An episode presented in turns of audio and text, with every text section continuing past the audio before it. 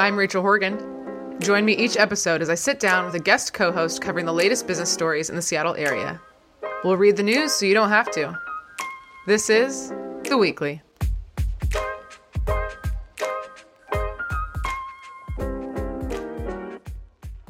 Okay, welcome.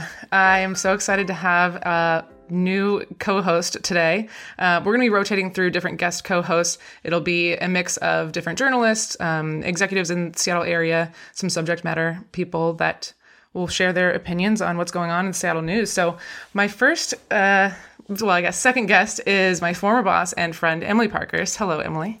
Hi, Rachel. It's good to see you. Um, Emily has an impressive background. I want to share with the listeners so they know how lucky they are to have you. Um, you've been a reporter for many, many years. Then uh, you were a reporter at the Puget Sound Business Journal, moving up into the editor in chief role, and then keep climbing that ladder up to the president and publisher of of PSBJ at the age of 35. Very impressive. You then move over to be the VP of content at 6 a.m. City, which is I would say a daily email, more so lifestyle focused, right? Yeah, exactly. Yeah. Um, and then on your free time, chairman of the board at the Cornish College of the Arts. So uh, impressive background, very focused in the news for a long time, right? Very focused, almost 20 years, believe it or not. well, I'm excited to have you on. Um, do you care? To, I know you left 6 a.m. City pretty recently. You, and you always taught me to try and break news during events. So, do you want to share where you're going next? As much as I would love to share details, um, there are some exciting things cooking. I hope to be able to share them really, really soon, but I'm not ready just yet. All right. I tried.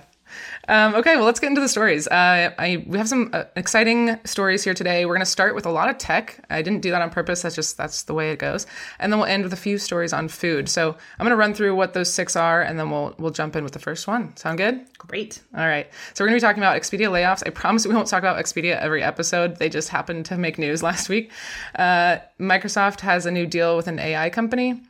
Uh, Techstars, which is a startup accelerator, closed uh, Rover gets acquired by a private equity firm. The FTC blocks Kroger's acquisition of another grocery store, and Burb's Burgers uh, closes in Seattle. So that's what we're covering. Let's get started. Let's start with Expedia. Do you want to share a little bit about what happened over there?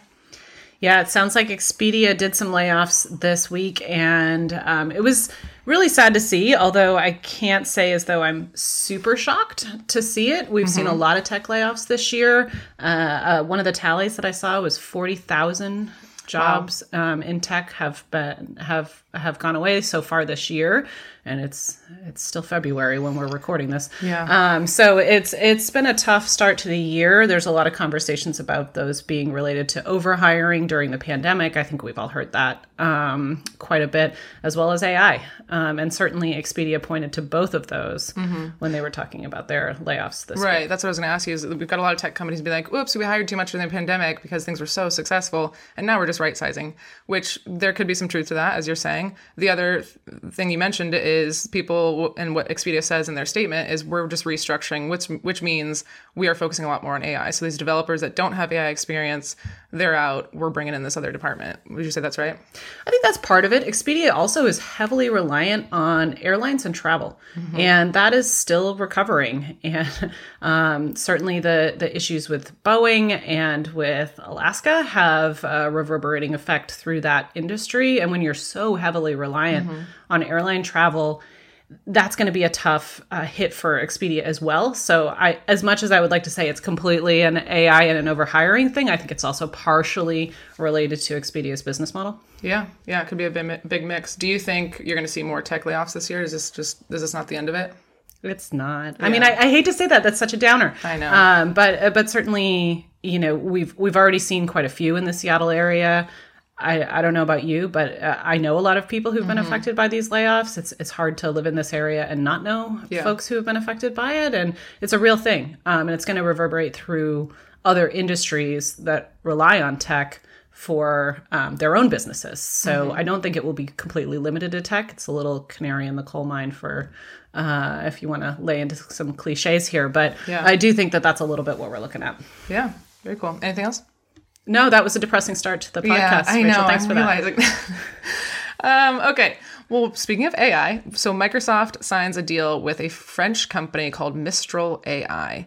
Now, why does that matter? Why is that a big deal? I would like to give a little background on this story, and then we can kind of dive into like what that means. But Microsoft has this partnership with a company called OpenAI. And if you've used ChatGPT, that is an OpenAI product. So when you think OpenAI, think ChatGPT. Microsoft has this partnership. Um, they have 49% ownership, so they don't own it outright. And last November, what seemed like out of nowhere, the board at OpenAI ousts their CEO. They just kick him out. You're fired. Sam Altman, you have to leave. And he's like, okay, well then I'm going to go work at Microsoft. Two, like a couple days later, announces he's working for Microsoft. Uh, CEO Satya Satya Nadella hires him along with other executives, and then 500 employees of 700, by the way, so pretty much every employee signs this letter saying to the board, "Hey, if you don't get Sam back, we are leaving. We're going to Microsoft too," which I think was pretty impressive to see. And then Sam says, um, you know, the, the, board tries to get him back after all of this, and Sam says, "Okay, fine, I'll, I'll come back." Um, but there was some sort of investigation. They didn't. I didn't get a clear sense of why they ousted him. It was seemed like more communication issues is what they're citing, but they're not really sharing too much. So that's the background on the drama between OpenAI and Microsoft. So um, tell us kind of what happens next with with France's company.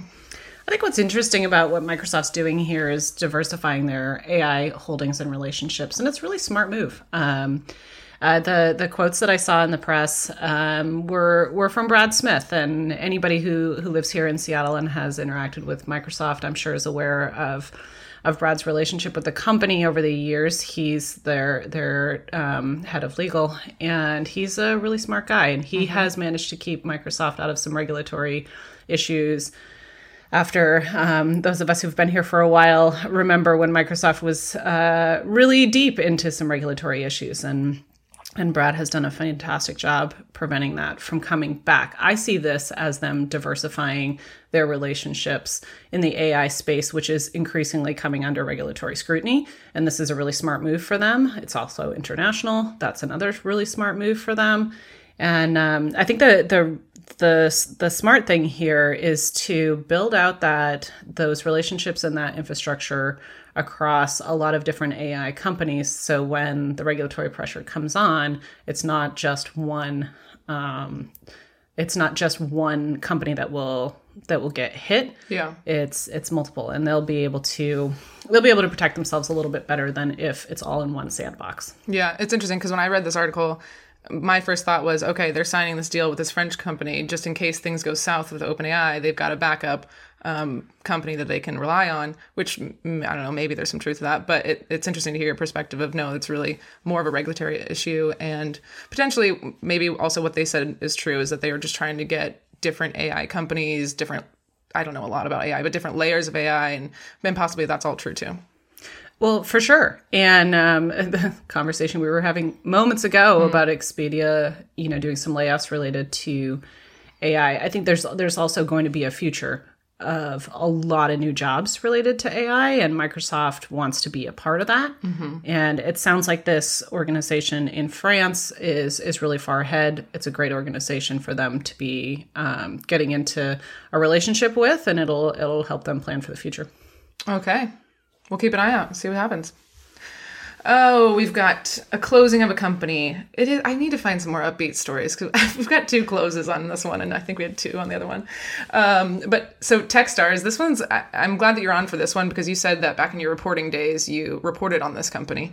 So TechStars is a startup accelerator. So for those that don't know what that means, if you are a person, you have this idea, you want to start this company, um, you can pitch it to either an incubator or you could also go into this accelerator program. So, uh, long story short, an incubator is more, I think, like you have this idea, it's a longer term that they stay with you, they provide resources, they help you with connections, they give you money, and eventually you have this product that you can hopefully sell. Accelerator, uh, you know, you're a little bit farther along, you already have this product, you enter into this three month intensive situation intensive program that results in a demo day that you eventually hopefully get funding. So, the Techstars that's closing is a, a, Seattle accelerator, and some of the big uh, big name world uh, companies came out of it, which you were just mentioning, which were they were Remitly um, started within Techstars, as did Outreach, and then there's a company called Zipline, which I believe has moved to the Bay Area now, but started in the Techstars Seattle program. Uh, it's just, I think for me, you know, I, I came here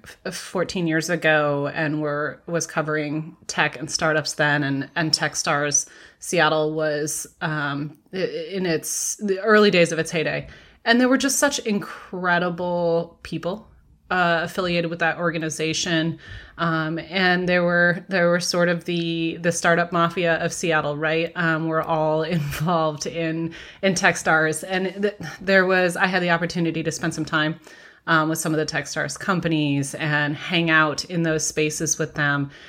Rachel, it was just like this great ecosystem of mm. people, and they were sharing ideas and they were helping each other. And I think that's part of the value of the incubator systems is that you don't just benefit from the people who are coming in who have done it, you know, and of course that's a huge benefit. Right. You get the experienced entrepreneurs in there, but you're also sitting next to somebody who's working on a completely different problem, but probably encountering some of the same challenges that you are. And so it creates this kind of space and I would say, you know, I, I, I think folks who were following Techstars aren't totally shocked mm-hmm. by this. I think they're disappointed. Yeah. And that's the the what I've been seeing from from folks in the startup community is just sadness and disappointment mm-hmm. that we're losing this resource here in Seattle and they've chosen to focus on areas um, where there's frankly more venture capital and more opportunity for the companies that are involved in Techstars, which from a business standpoint makes a certain amount of sense, sure, right? Sure. You know, that's follow the money. It's pretty basic. You're yeah. gonna go to you're gonna go to Silicon Valley, you're gonna go to New York, you're gonna go to LA. That makes sense. Yeah. Um, but there's some amazing things happening in Seattle and it's it's sad to see this particular resource go away. And uh, i think that's for a lot of folks in the startup community right now a little bit what they're feeling. Yeah. that said there's an amazing community here of startups and and startup founders.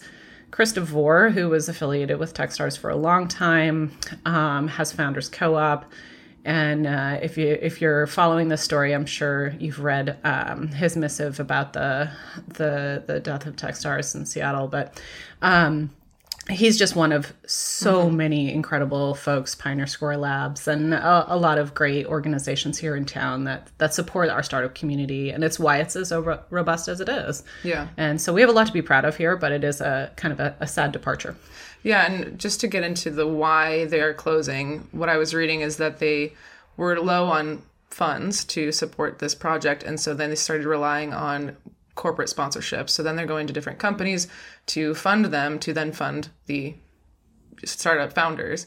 And then it then that translates into you're serving these corporate sponsors, not necessarily the founders. You're doing things to provide ROI back to these uh, corporate sponsorships rather than helping this startup founder come up with the best idea and putting resources into them.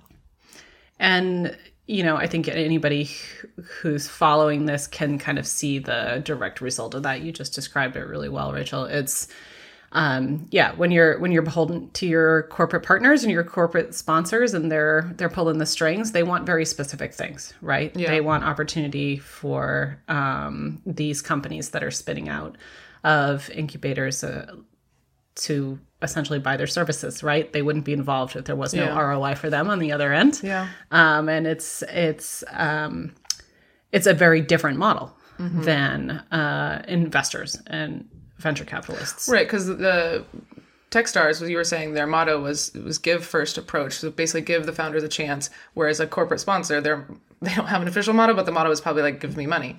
So you know, I was kind of relating to this because I've started, besides this podcast, I've started a few other projects, and every time I start it, it's because I believe in it and I want to do it, and there's a demand for it and a need for it. And every time I tell my friends about it or whoever, their first question is, "Okay, well, how are you going to make money on that?" I'm like, "Well, that's not the point. like, I'm just doing something because I think that there's a need for it, and eventually, if it makes money, great." And I I know that's a kind of a naive uh, approach to an actual startup company, but I liked that that was kind of that mindset with Techstars.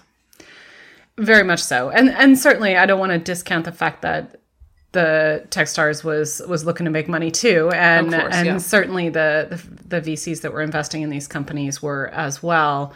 But that give first approach there was there's something really special about that about giving people a chance to figure it out because if if you're only investing in the companies that you know are going to succeed it's going to be the same people who get invested in mm-hmm. over and over and over again and we see enough of that we see enough of that in the yeah, world. Yeah. Um, I think one of the things that struck me immediately when I walked through that Techstars room the first time was the diversity of the people mm. who were in that room. And I think you lose something when you stop focusing like that. Yeah, very true. All right, moving on. Our fourth story. We've got six for you today. So our fourth one is Blackstone acquires Rover. So if you're in Seattle, you probably know Rover, but even if you're not in Seattle, you probably have heard of Rover, and that is the app slash website that connects pet sitters to pet owners. It started in 2011 and here in Seattle, and it just was acquired by Blackstone, which is a private equity firm, for 2.3 billion dollars in an all cash transition uh, transaction. So um, this was announced in November. This isn't new information, but the deal did close last week.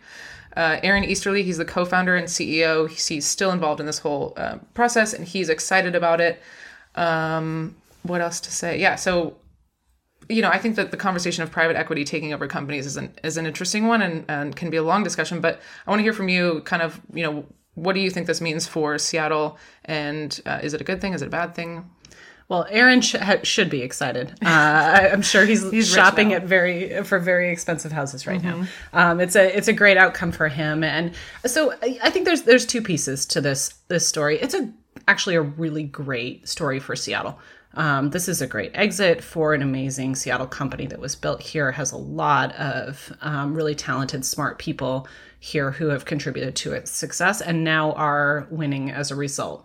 You know, when you when you join a company like that a lot of times you get you get equity in that company and so there's a lot of people in seattle who are benefiting from this exit yeah so when you we were talking about this earlier when you say exit for listeners that don't quite understand that um, how does it actually benefit seattle so of course people that had share shares in that company but who else would be benefiting yeah so uh, essentially it's everybody who who had shares in the company and that's employees um, executives in the company as well as the investors. So, Madrona. Venture Group, for example, was an early investor in Rover and suddenly is getting a big cash infusion as a result of this sale. So, what does that mean? Well, Madrona is a venture capital group. That means they're going to be able to take this money and reinvest it back into the Seattle startup community and find the next Rover. Mm-hmm. And that's exactly what an exit like this means. And it's it's really exciting. I think it also means that suddenly there's a bunch of people at Rover who have a little bit of cash and maybe they do their own investing or maybe yeah, they start their own point. companies. And so that's a really exciting thing and it's what contributes to a really healthy startup ecosystem. Now, the flip side of that is this is a private equity firm. Mm-hmm. Um, and anybody who knows anything about private equity firms is their job is to extract value from the companies that they acquire.